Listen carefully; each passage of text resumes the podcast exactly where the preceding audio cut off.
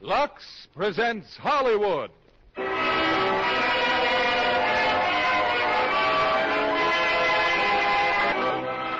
Lever Brothers Company, the makers of Lux Flakes, bring you the Lux Radio Theater, starring Paul Douglas and Linda Darnell in Letter to Three Wives. Ladies and gentlemen, your producer, Mr. William Keeley.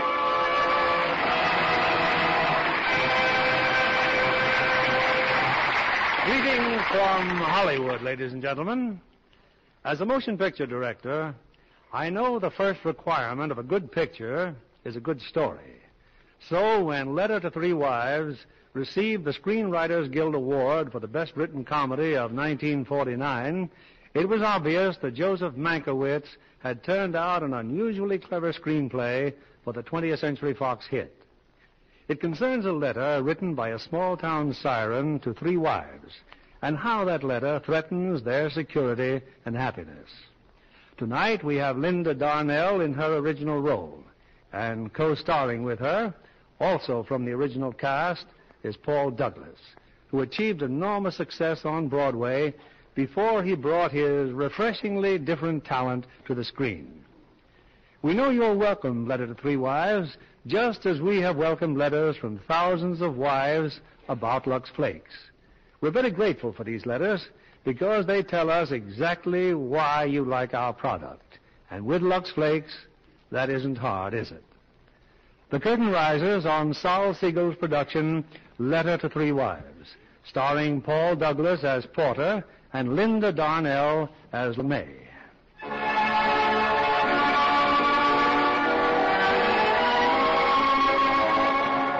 I've just finished writing the letter. In a moment, the messenger boy will take it down to the dock. He'll deliver it to my three dearest friends, Deborah, and one on the excursion boat. And tonight, after the excursion, they'll all be together again. The first dinner dance of the season at the country club. I'm Mrs. Ross, Addie Ross. But this isn't my story, not exactly. It's the story of my three dearest friends. Let's start with Deborah, shall we? Mrs. Brad Bishop. I've known Brad a long, long time. It was Brad who gave me my first black eye and, uh, and my first kiss. When Brad came home from the war, he brought a wife with him, Deborah. I wonder, I wonder what they were talking about at breakfast this morning. Brad, is that your bag out in the hall? You going somewhere? Just to the office. But why the suitcase? Well, because I know these Saturday conferences, they go on and on and on. Well, you didn't tell me you planned to be away overnight. Well, I'm not planning anything of the kind. The bag is just in case. What are you going to wear to the dance? I bought the dress in Vogue you liked so much. Brad, I don't want to go to the country club, not without you. What are you so afraid of? Oh, it, it's the thought of going without you. Brad, Addie Ross, Well, what about Addie Ross? she used to be sort of your ideal, wasn't she? What's my not being there got to do with Addie Ross? I never knew you read Vogue, Brad. I never thought men bothered much about it. But I told you I picked the magazine up on the train. In it, I happened to see a, a dress that I thought would look very smart on you. What's wrong with that? Well, I, I'd better be on my way. I have to pick up Rita. You'll phone about tonight, won't you? Yes, of course. Brad, it just happens that that dress you picked out of Vogue is exactly the dress that Addie wore on Oh, Deborah won't stay mad at him long. She's too much in love with Brad. Women are so silly. Right now, she's in front of Rita's house. Rita and George Phipps. Morning, George. Where's Rita? Oh, she's coming. On behalf of the underprivileged children of this town, I'd like to thank you, overprivileged ladies, for sharing your excess privileges with us. George, there's something different about you today. Something odd looking. Well, just that usual two-headed schoolteacher look. But there's no school on Saturday and you're all dressed up. This, oh, just my little old blue serge. First Saturday of the trout season, too. Brad says you never make. so happens I have something better to do. Debbie, darling, we'll just have to stop by at the station. I've just got to get my script off on the 842. Do you mind? We'd better hurry, read it. Bye, George. Hi, Debbie. What's George being so mysterious about? I wouldn't know. It seems we're not talking. Oh, I'm sorry. Well, it's just one of those things. Was he acting strangely? Oh, only he's not going fishing and all dressed up. Well, so he is. His blue suit. And on Saturday, of all things. Oh, do you mind if I turn on the radio? It still isn't working. It's just as well. Save myself listening to the murder of my little brainchild. Rita, why on earth do you do it? Five radio programs a week, up until dawn, almost every night writing them. Why? Because each week in return, I receive 200 pieces of what Addie Ross calls the most restful shade of green in the world. Addie again. Why is it that sooner or later we always wind up talking about Addie Ross? I wonder if she knows how much we do talk about her, and what we say, and how we feel about her. Well, now you've met Deborah and Rita. What about Laura May? Laura May's already at the dock. She's been waiting for her friends to arrive. Sorry we're late, Laura May. Rita had to... Anyone there you know? Just a husband of hers running like mad to catch the train.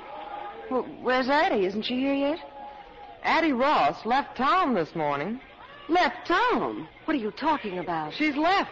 For good. But but why? What happened? It must have been very sudden. Laura May, for heaven's sake, tell us. Well, the doorman told me she subleased her apartment last week, and yesterday she sold her car. So much for your sudden decision. Well, if that isn't just like Addie. But but why such a big secret? Oh, who knows why Addie does or doesn't do anything. Let's get on the boat. Oh, Wait a minute. Yes, young man. I got a message for the Mesdames Bishop, Hollingsway, and Phipps. From the dear departed, I'll bet. Addie's so tactful. She even puts us in alphabetical order. Open it up, Rita. No. No, let's wait. For what? Till we're back from the boat trip. Knowing Addie. I mean, why let her spoil our day? It's going to be tough enough taking care of 50 children. She won't spoil my day. Addie Ross never saw the day she could spoil Oh, my day. All right. Read it then. Dearest Debbie, Laura May, and Rita, as you know by now, you'll have to carry on without me from here. It isn't easy to leave town, to tear myself away from you three dear, dear friends who have meant so much to me. And so I consider myself extremely lucky to be able to take with me a sort of memento. Something to remind me always of my three dearest friends whom I want never to forget. You see, girls, I've run off with one of your husbands, Love Addie.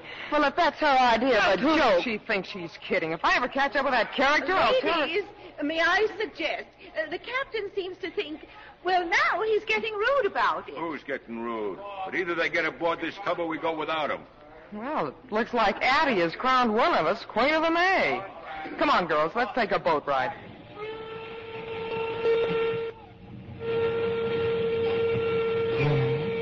Nothing to do now except entertain the kids and have a nice, relaxing boat trip. Girls, what are you looking so serious about?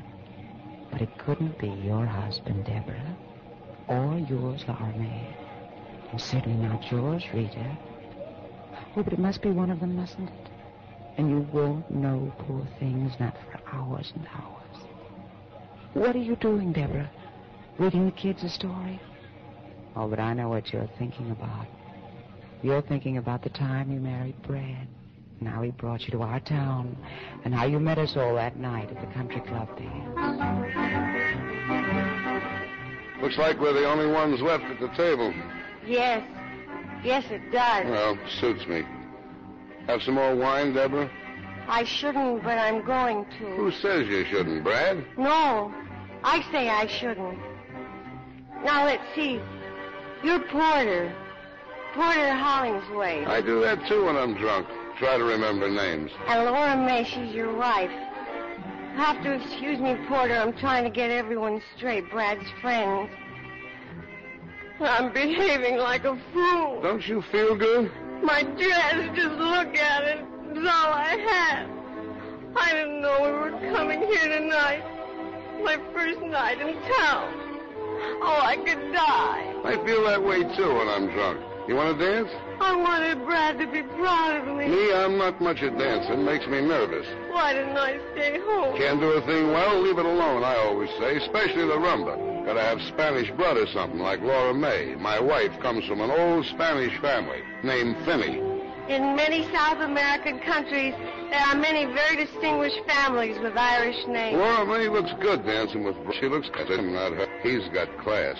Was she dancing with a tramp, she'd look like a tramp. Got no class of her own. I like class. You like class? Oh, very much. You hit the jackpot, Brad Bishop. Class plus money. Count 'em on the fingers of one hand in this town. Throw away some fingers even. Let's see now. There's Brad and and, uh, and who else? Yeah, there's Addie. Addie? Addie who? Addie Ross. Funny, people always figured that someday Brad and Addie would sort of. Brad and Addie Ah, what? give up. Samba can be danced properly only on the side of a hill, on ice. Alibi. George is afraid of getting wrinkles in his new suit. Sit down. My first new party dress in years, Porter, thanks to my dear wife and her millions of loyal listeners. Shall we drink to them all, one by one? Uh, Deborah, how about some coffee, dear? Black coffee. Thank you, Rita. Thank you very much. I think your new tuxedo has class, George. Class. We thank you. Funny thing for a wife to give her husband a tuxedo. An even funnier thing for a husband to give his wife.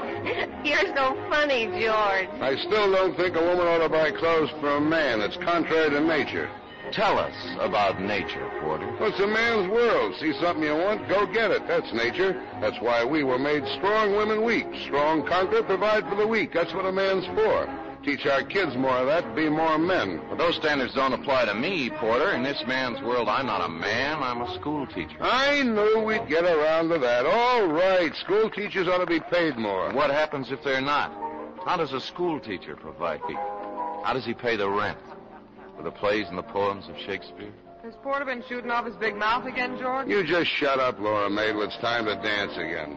You never know what he'll come up with when he starts knocking on that brandy bottle. You shut up. You just shut up. Oh, I told you this would be fun, Deborah. We're old pals. But just happy family. Champagne, Mr. Bishop. Shall I serve it, sir? Well, this is an occasion.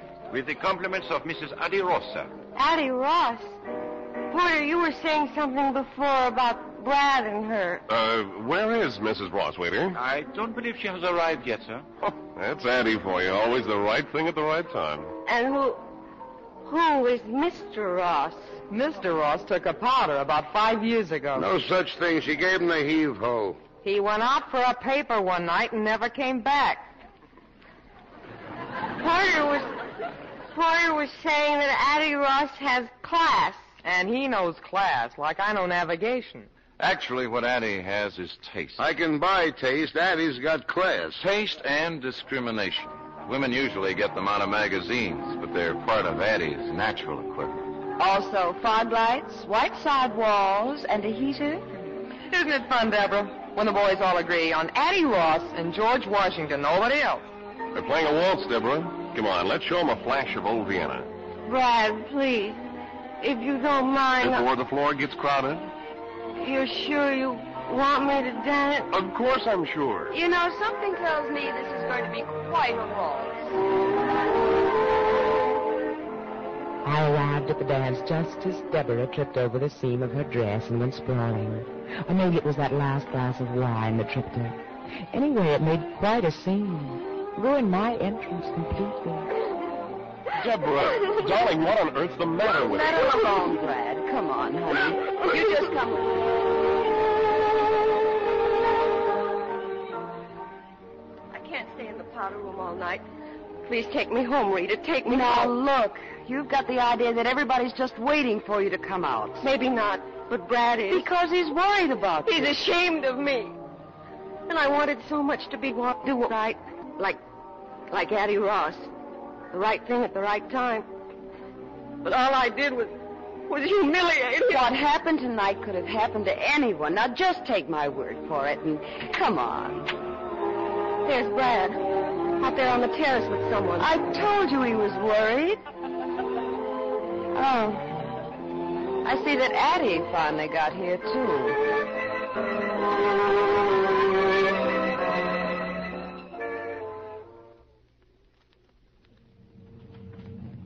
That was a long time ago, wasn't it, Deborah? That's when you first heard about me. And a little seed of suspicion took root. That's why you dread ever going home today. My letter. You're so sure it is Brad, aren't you? Who knows?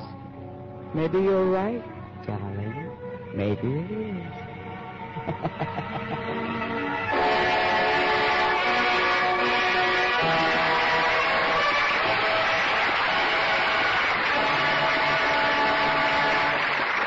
In a moment, our stars will return with Act Two of Letter to Three Wives. Here's our producer, Mr. Keeley. Act two of Letter to Three Wives, starring Linda Darnell as Laura May and Paul Douglas as Porter.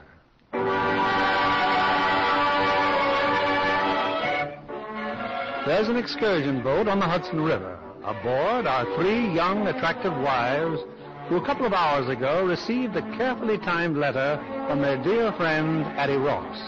Addie has told them that she's run away with one of their husbands, and no one knows better than each of the wives how easily he might be her own.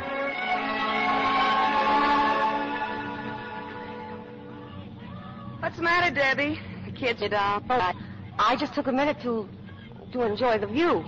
Well, I think I've got the answer. Laura May. She's kept herself as busy as a bird dog ever since we got on this boat. If you're busy, you don't have time to think, do you? Depends what you think about. For instance, why your husband should suddenly decide to go to New York on a Saturday morning? Because Brad said. Brad! I'm talking about her husband. I saw Porter at the station when I mailed my script. He nearly knocked me down. Why should you think I meant Brad? Maybe because it might keep you from wondering why your husband dressed up on a Saturday with no school. You're being a little too touchy about a perfectly innocent remark, it seems to me. Oh, let's stop this sudden bickering. We'll be beginning to behave like some movie about a women's prison. Not a bad comparison at that. I'll leave it to Addie, breaking the news to us like this, knowing we couldn't do a thing about it all day long. Well, dear, enjoy the view. Addie's gone off with Porter, that's who.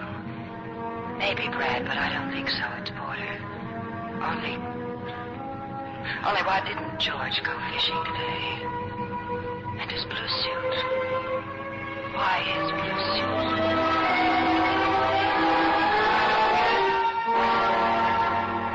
Yes, Rita. Why? Oh, but I don't have to tell you. You know you're to blame, don't you? You know how George feels about teaching school. You also know how he feels about your trying to earn money writing those radio scripts. Do you remember, Rita, the time you insisted upon having those radio people come to dinner? Mr. and Mrs. Manley. Remember, dear? Now listen to me, Sadie. They're very important people, so let's get a couple of things straight.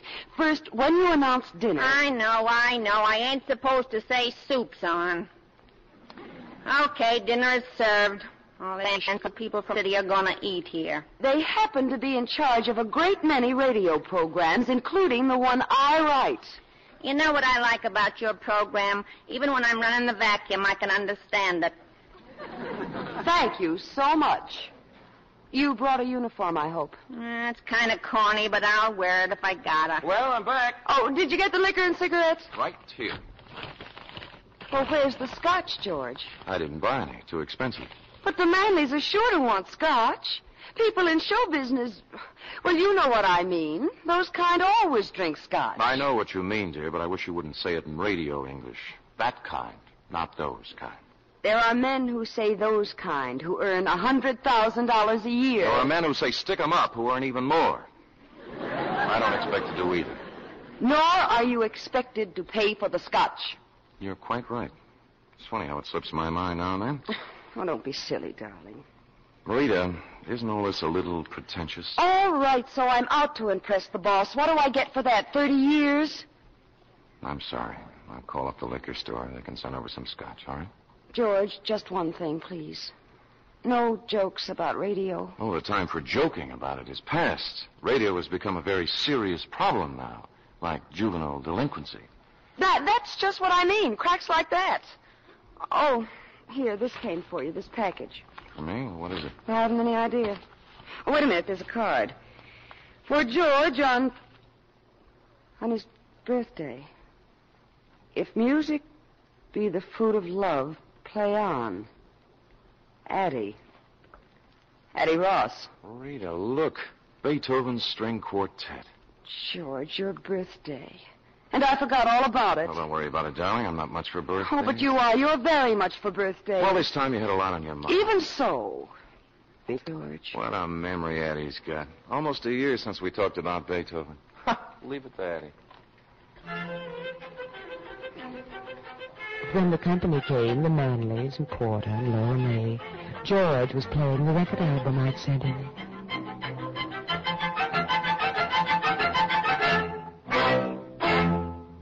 That's what I mean, Mrs. Manley.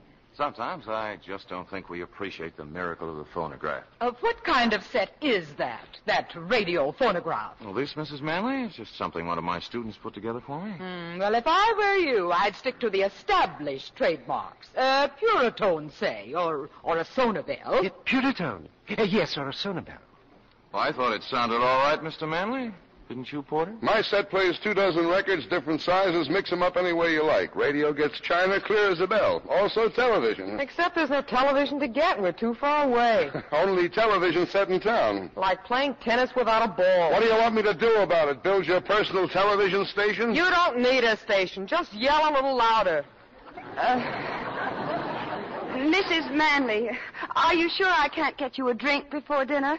A cocktail, perhaps, or a scotch? Never touch alcohol in any form. Mr. Manley? He doesn't either. Uh, no. well, coming from show business, you might say, I always imagined those kind took a nip now and then. How about you, Porter? Yeah. Uh, you know, Mrs. Manley, Mr. Hollingsway here has a chain of seven department stores all over the state. I know all about it. Oh, yours is too big a light to be hid under a bushel, Mr. Hollingsway. George, would you need a small bromo seltzer, please? You're a potential giant, sir. Not too small, George. I'm uh, doing all right. I said a potential giant. potential, yes. Something tells me I'm going to have a giant around the house. Got this whole state sewed up tight. But there are 47 other states, Port. Jack, Uncle Jack, with radio, I can put you into millions of those homes for one half hour every week. He doesn't spend that much time in his own home. Soup's on. Yes, thank you, Sadie. Well, if we're all ready, I, I think Sadie we could... Dugan. Hiya, Laura May. Hey, what's with that outfit you've got on? And get a load of that cap. What are you supposed to be, baby Snooks? I can't wait to tell Ma. Ah, there's a couple of things about you I can tell your ma, too. Well, this quaint situation belongs in a true-to-life drama. Are you two related? We just had the same governess. you kill me. Well, it's, it's uh, just a small town, Mrs. Manley. Everybody gets to know everybody. If you don't mind crossing the tracks. Sadie is quite a radio fan, Mrs. Manley. Really? Keep it going night and day. And uh, what are your favorite programs? Anything, so long as it keeps my mind off my feet. Um, how are you going to put me in her house a half hour every week? But Porter, Sadie's not a housewife. Still, they have a great influence over housewives. Your maid may not realize it, but whether or not she thinks she's listening, she's being penetrated. Well, it's a good thing she didn't hear you say that. And after penetration comes saturation. And when she's saturated, she'll find herself saying, Madam, I suggest that you buy our new washing machine at Hollingsway's. Not Sadie. And I've seen her when she was saturated to the eyes. You don't know what they're talking about. Just shut up and eat. Okay, giant.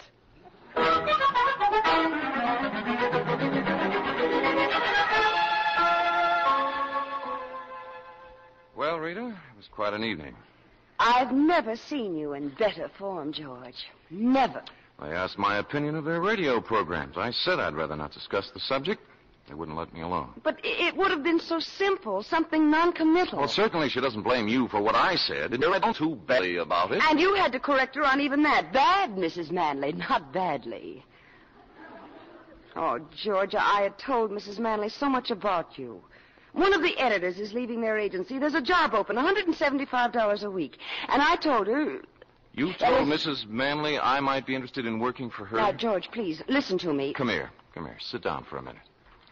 Look, Rita, let's put aside my personal likes and dislikes. They're not important. I'm willing to admit that to a majority of my fellow citizens, I'm a slightly comic figure. an educated man. Well, nobody's asking you not to be. Think of the good you could do. Maybe raise the standard. And what's even worse than being an intellectual, I'm a school teacher. School teachers are not only comic, they're often cold and hungry in this richest land on earth. And thousands are quitting every year to take jobs that pay them a decent living. That is unhappily true. Then why not you? Because I can't think of myself doing anything else. What would happen, do you think, if we all quit? Who'd teach the kids? Who'd open their minds and hearts to the real glories of the human spirit, past and present? Who'd help them along to the future? And at that, I've been luckier than most. Even without what you earn, I've managed to keep our heads above water. It's quite a strain over a period of time with the water lapping at your chin. That's where you've been a great help. I'll admit it has upset my male ego from time to time. And your overdeveloped sense of taste and discrimination, which is apparently equaled only by that of Addie Ross. Let's try to keep Addie out. I am fed up with taste and discrimination. I'm fed up with your contempt for me and everything I try to do. You're talking nonsense. Oh, everything I say is nonsense. It's all this work. You're overtired. You do too much. And what do you suggest I stop doing? My moronic radio scripts, which pay most of your bills? Now calm down. And what do I go back to? Washing, scrubbing, ironing, and a life of taste and discrimination? I'm fed up with Addie Ross. What's it all about, really? If music be the food of love, play on. Give me excess of it. Serve up to me sick, so die. From Twelfth Night by Mr. Shakespeare, which Addie and I played in high school. I thought it was a very clever note. And there was more to it than a childhood memory. Yes, there was. But we won't go into that. Right now, we're going to get a few things straightened out once and for all. Sit down. Yes, Professor. Sit down. Look, Rita, seven years ago, I made the most perfect marriage ever devised by man, heaven, or radio. My wife was an independent, understanding woman. We thought the same thing about everything, from baseball to Beethoven. In those seven years, I was never contemptuous of you. I was proud. But when that drooling pap began to change you, when your independence turned to fear, when I watched you snivel and grovel around those two walking commercials, I didn't like it. And I don't like it. I want my wife back, Rita. I want my wife again.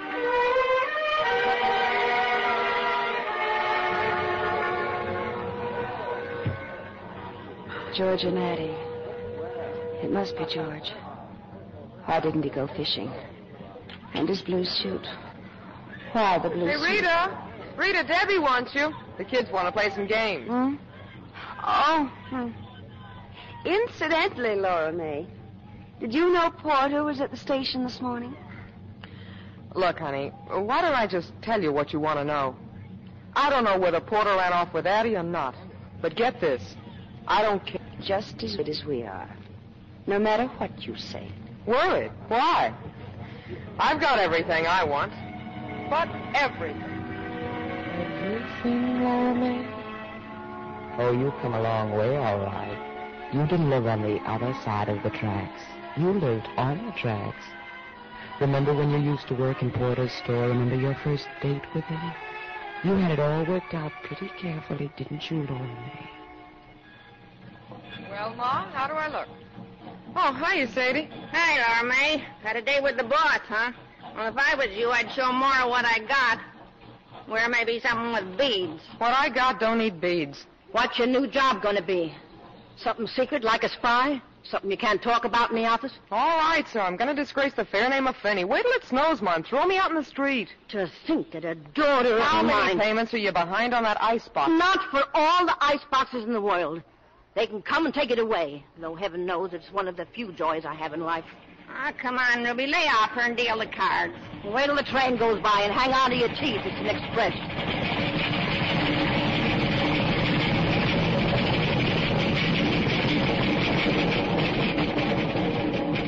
They're not going to take away your icebox, and I know exactly what I'm doing. Just remember you're my daughter and a decent girl.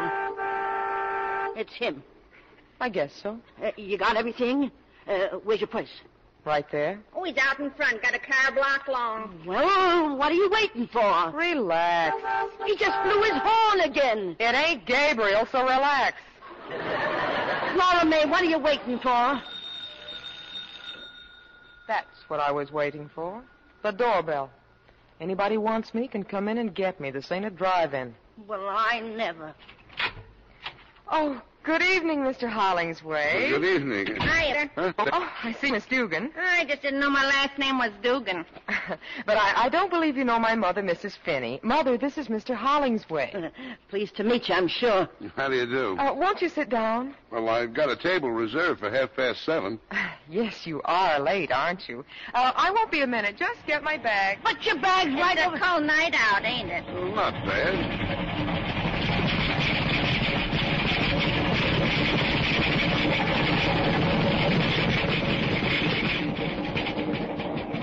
The icebox. One of mine, right? Uh-huh. Giant size with a super freeze box, right? Uh-huh. How long you had it? Uh, How long they been on the market? oh, a couple of years. That was one of the first. Uh-huh. Oh.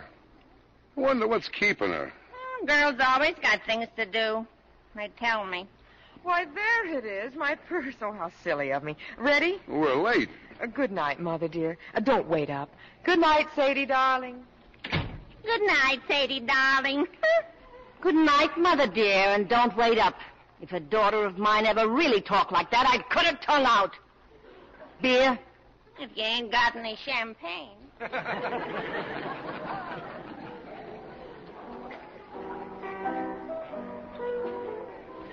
My, but this is a nice place, Mr. Hollingsway. I come here all the time. With other young ladies you want to talk to about new duties at the store. Let's not talk business. But I thought that's what this was for, Mr. Hollingsway. We'll get around to it.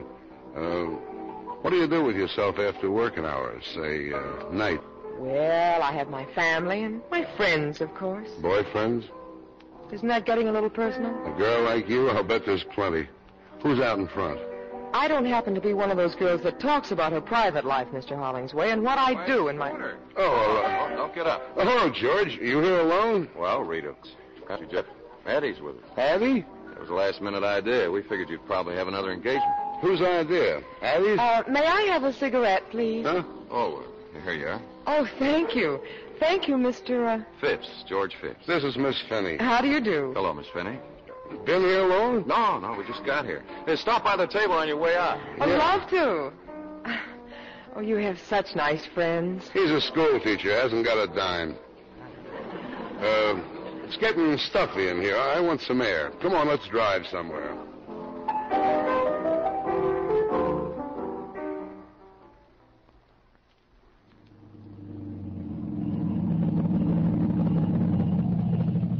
You're smoking. I thought you were out of cigarettes. Didn't you ask George for one back there? Did I? You're smart. Thanks. Plenty smart. Um, Miss Lipke is leaving the store next week, Yeah. and you'll need a new assistant supervisor. Like flies around honey. Huh? You. You and your boyfriend. I thought we'd settle that. I want to talk about it some more. What makes you so interested in my boyfriends? What do you think? I've got very definite ideas. Like what? Well, there's never been anybody in particular. Nobody special. Plenty wanted to, I bet. What do you think? And you're waiting for that one guy to come along? I've got very definite ideas. What's he got to be like, this one guy? Someone who wants to marry me more than anything else in the world. You sure got wrong ideas about things. They may be wrong, but they're definite. Well, tomorrow's another working day. Shall we go? Yeah, let's go.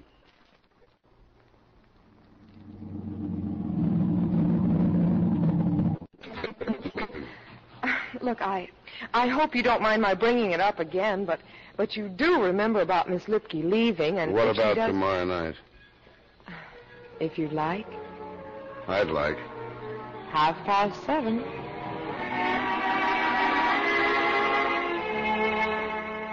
Laura May. You're quite a girl, Laura May. You were right, Ma. I didn't have to worry about you. But now what, Laura May? What was it you told Rita you just don't care? Hmm. I wonder.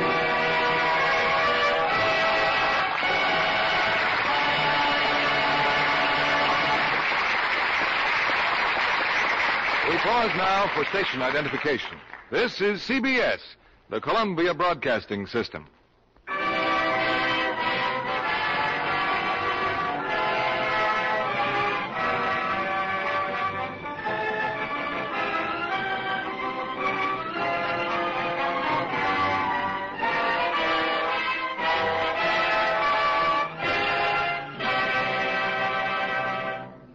play, Letter to Three Wires, will continue in a moment. Here's Mr. Keeley, our producer. The curtain rises on Act Three of Letter to Three Wives, with Paul Douglas as Porter and Linda Darnell as Laura May.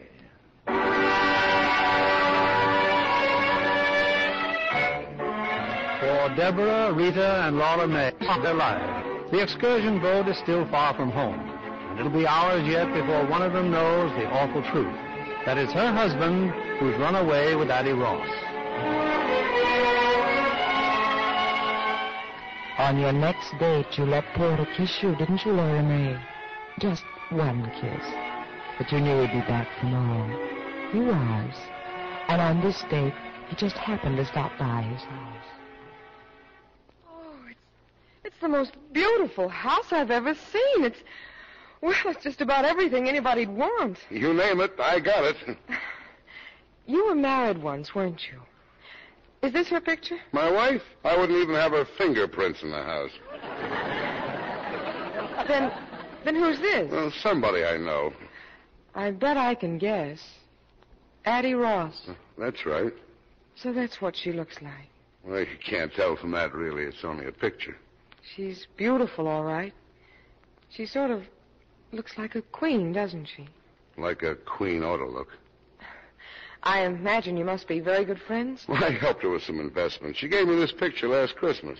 Almost a year ago. Yeah, I just never bothered to put it away, I guess. I, Porter, you know how I feel about you.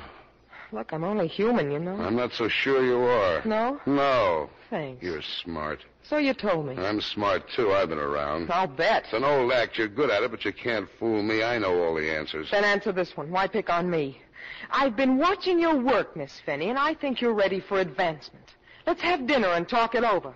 There's a brand new act for you. It's got a beard a mile long. I didn't ask you out. You asked me. And why me? There were the Fuller girls. Not like you. You can say it again, not like me. And they don't want what I want. All right, what do you want? Not a four dollar a week raise.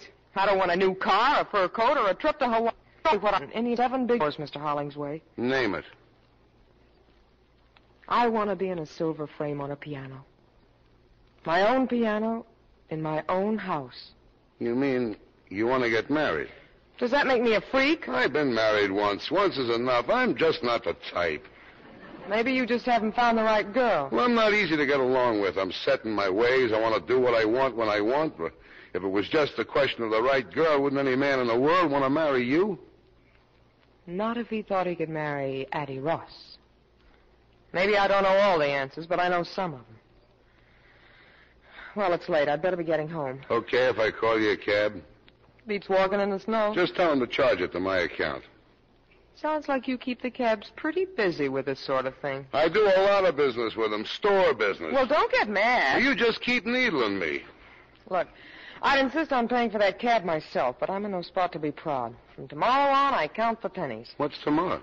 The day I start looking for a new job, I'm not going to fire you. I'm gonna quit. Well, What do you want to do that for?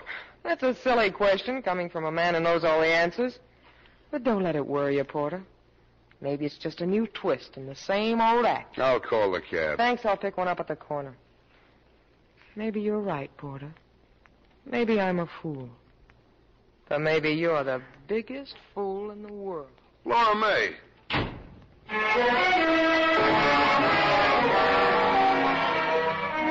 Before you knew it, it was New Year's Eve. Your first New Year's Eve at home in a long, long time. Ma was going to a bingo party, and your sister Babe, naturally, had a date. Where's Sadie tonight, Ma? Isn't she picking you up? Sadie can't go to the bingo party. She's got a job saving up champagne for Mrs. Addie Ross and friends. Guess he'll be there, huh? Porter Hollingsway. Isn't it time you got dressed, Ma? Okay. Oh, it's me. Oh, hiya, Nick. Come on in. Is Babe ready yet? Unless she's beat her brains out with a powder puff. Sit down. Hey, babe. Hey, how come you ain't dressed up? No, but I am. I'm going to a fancy dress ball. Yes, what? A queen. The Queen? A queen in a silver frame. I don't get it. I'll go see what's keeping Babe. I'll see who it is, will you, Nick? Yeah? Who are you? Oh, I'm just. Where's Miss Finney? Uh, she'll be out in a minute, Mr. Hollingsway. We met somewhere? I work in your shipping room. You waiting for Miss Finney? Yes, sir. What's your name? Nick Butler. Well, we're just good friends, kind of, me and Miss Finney. Yeah.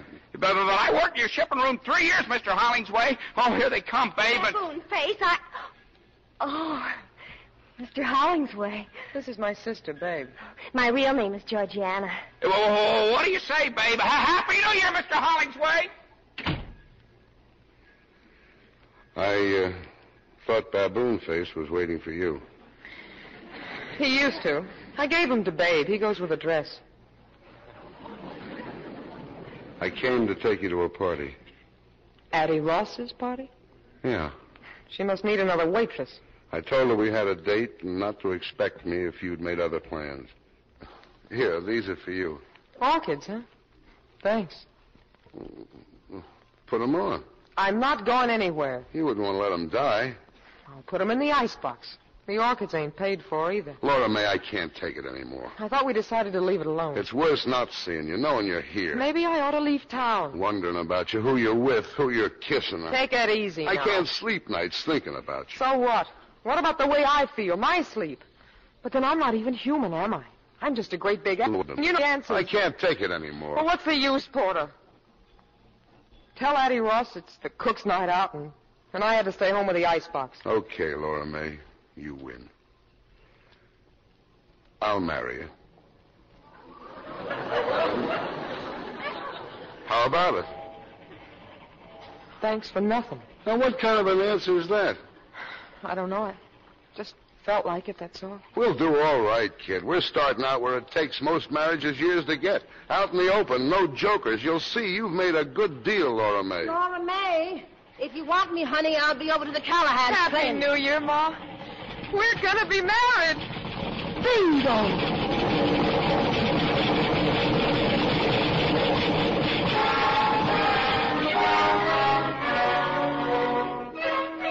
And so they were married.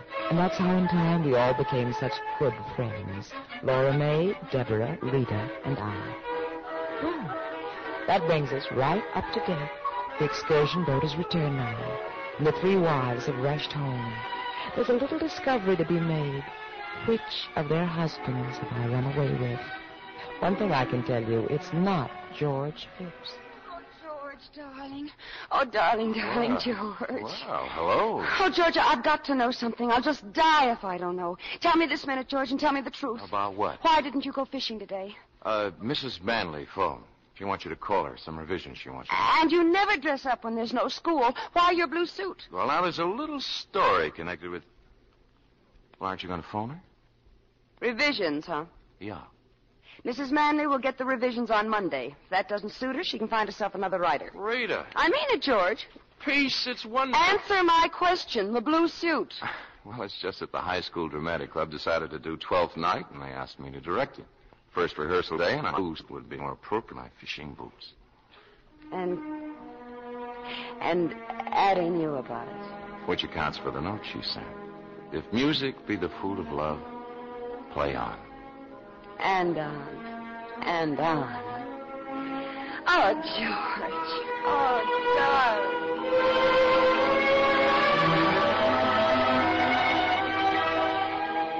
Well, that clears up George, doesn't it?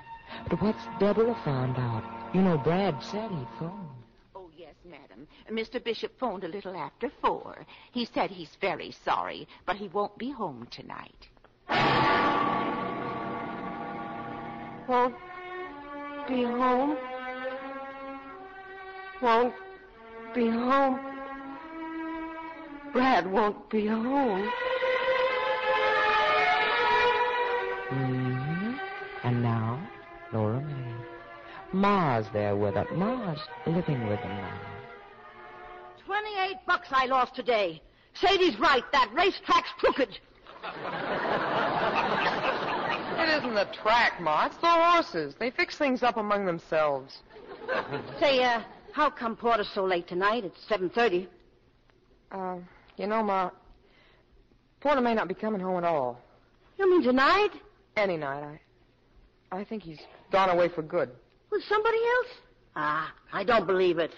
I do. Porter would never leave you for good, and not for another woman. Why not? Because he's in love with you. He's what? You hate me plain crazy in love with you. Are you out of your mind, Ma? I He's... thought I heard soft voices in here. Hello, Porter. What's the fight about this time? Furs, jewelry, or cash? My children and me never fight. Fix me a drink, will you? I'm tired. And the reason we never fight being my children know that I know what I'm talking about. Your father was clear for me, but I learned a lot about men from him. May he rest in peace. Addie Ross left town today, Porter. And she took somebody's husband with her. Yeah? Well, you seem real excited about it, like I told you we were having lamb for dinner. What do you want me to do? Sue somebody? I'm tired. I just figured that maybe you were the lucky boy. Then I must have broke your heart when I walked in here. Funny you should mention my heart. So you figured I ran away with Addie. How'd it feel? You don't have to tell me. I can tell you. You ought to go on information, please. So what? I got mine. That's what you thought to yourself. You ought to get a concession at some carnival. You're a regular mind reader. Three years of playing the good wife. Here's where I cash in. Here comes the payoff. That's what you thought. I've been a good wife. The best your money could buy. Strictly cash and carry. Isn't that what you wanted? Isn't that what you told me? Out in the open, you made a good deal, kid.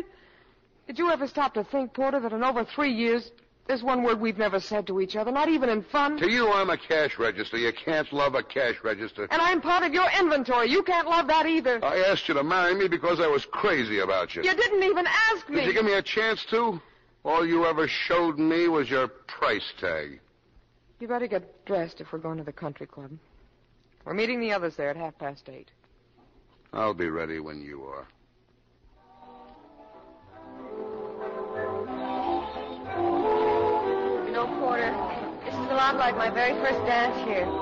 You and I, alone at the table. Yeah, but where's Brad? You don't know? Now what? Let's just say he's been detained, Porter. He didn't come home. You sure you don't want to drink? I'm sure. See that guy dancing with Laura May? A bookie. All the barber shops and saloons in town dancing with my wife. But he came over, he asked very politely. She'd dance with anybody. Well, she waited to see if he... Object of a pansy. Then you have no right to complain. Oh, I got no complaints. I'm Happy Joe from Kokomo, greatest little wife in the world. Fine home, fine friends, everybody loves Oh, why don't me. you stop acting like a spoiled baby? What are you sore about? You, you're so stupid. No, wait a minute, Debbie. Have you any idea how much Laura May's in love with you? No. How much? So much she's afraid to tell you. Afraid you'd laugh at her. Me? Laugh? Why, She couldn't say it with a straight face, Laura May, in love with me. But it's all she can do to wait it out. Wait it out. Yeah, like an annuity till it matures, like a slot machine till it pays off. That's what she's waiting for. The chance to call it off, to collect the end of the line. Fares, please. Oh, tell me about love and Laura May. I- Well, such a fine, relaxed atmosphere. Better take a look under the table, George, see if there's a body hidden. Rita, what was it you called Addie down at the pier? A dear departed? Well, maybe that's who's under the table. Only it's Brad. I don't understand this conversation at all. How drunk am I? Thank you very much for the dance, Mrs. Hollingsway. Let's do it again sometime. And thank you, Mr. Hollingsway. Yeah. Well, he seems pleasant enough. Who is he, Laura May? A business associate of my mother's. He's a bookie. Her mother bets with him. Will everyone excuse me, please?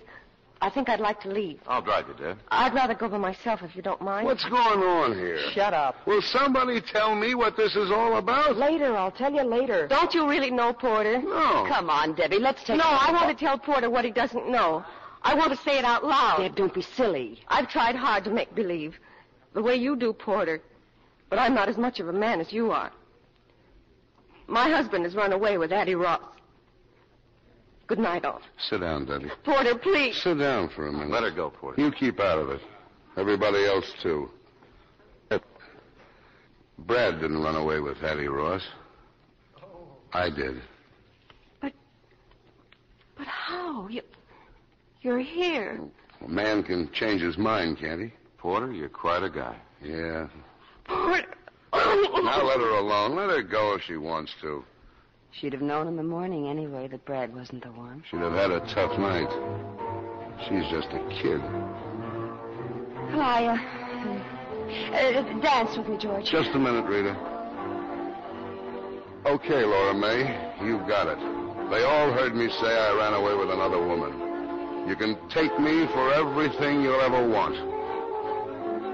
Like always, Porter, when, when you start knocking on that brandy bottle, you'll come up with anything.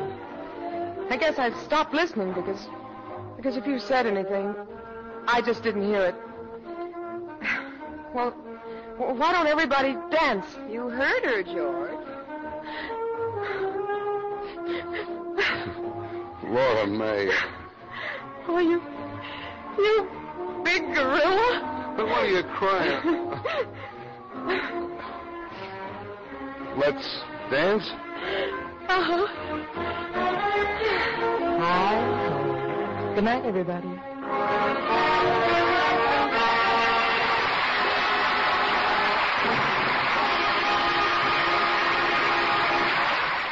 Here's Mr. Keeley with our stars. The curtain falls on three endings for three wives. And here are tonight's stars coming downstage to add a postscript. Linda Darnell and Paul Douglas.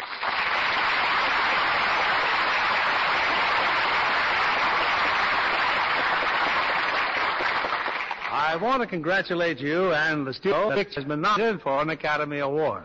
Well, everyone at 20th Century Fox was very proud, Bill, when Letter to Three Wives and Daryl F. Zanuck's 12 O'Clock High were both among the five pictures nominated. And if there are any awards around for an outstanding comedy team, you and Paul should have them for tonight's performance. Well, thank you, Bill, but I'll take my Lux Flakes if it's all right with you. Yes, sir, those flakes got class, and that's what I like, class. I'll see that you get some too, Paul. How are you getting along with art, Linda? Well, I've been working in oil, Everybody's got a well but me. and I've been doing a little sculpting, too. Uh, Paul, incidentally, uh, sometime I'd like to do a head for you. Look, the one I'm wearing isn't much, but I've had it long. I'm attached to it, you know? Paul, I understand you've just completed a new picture on location. Where'd you make it? In New Orleans, Bill, and speaking of pictures, what do you have here next week? A very special attraction with two stars we've had many requests for. First, one of our all-time favorites, Van Johnson. And co-starring the beautiful, glamorous Esther Williams. With them, we'll also have Virginia Gray. And I know you'll love them all in the gay Metro Golden Mare comedy hit, Easy to Wed. Well, that is something special, Bill. Good night. Good night, all. Good night, and hurry back.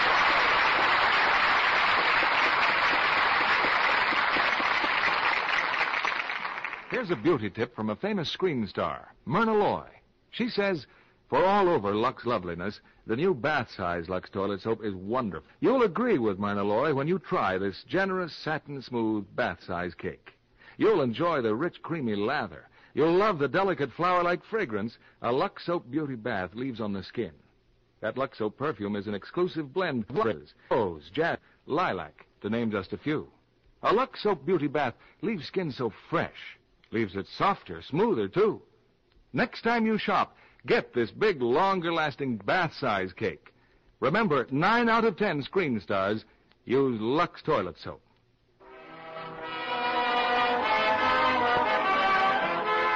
Lever Brothers Company, the makers of Lux Flakes, join me in inviting you to be with us again next Monday evening when the Lux Radio Theater presents Van Johnson and Esther Williams in Easy to Wear with Virginia Gregg. This is William Keeley saying good night to you from Hollywood.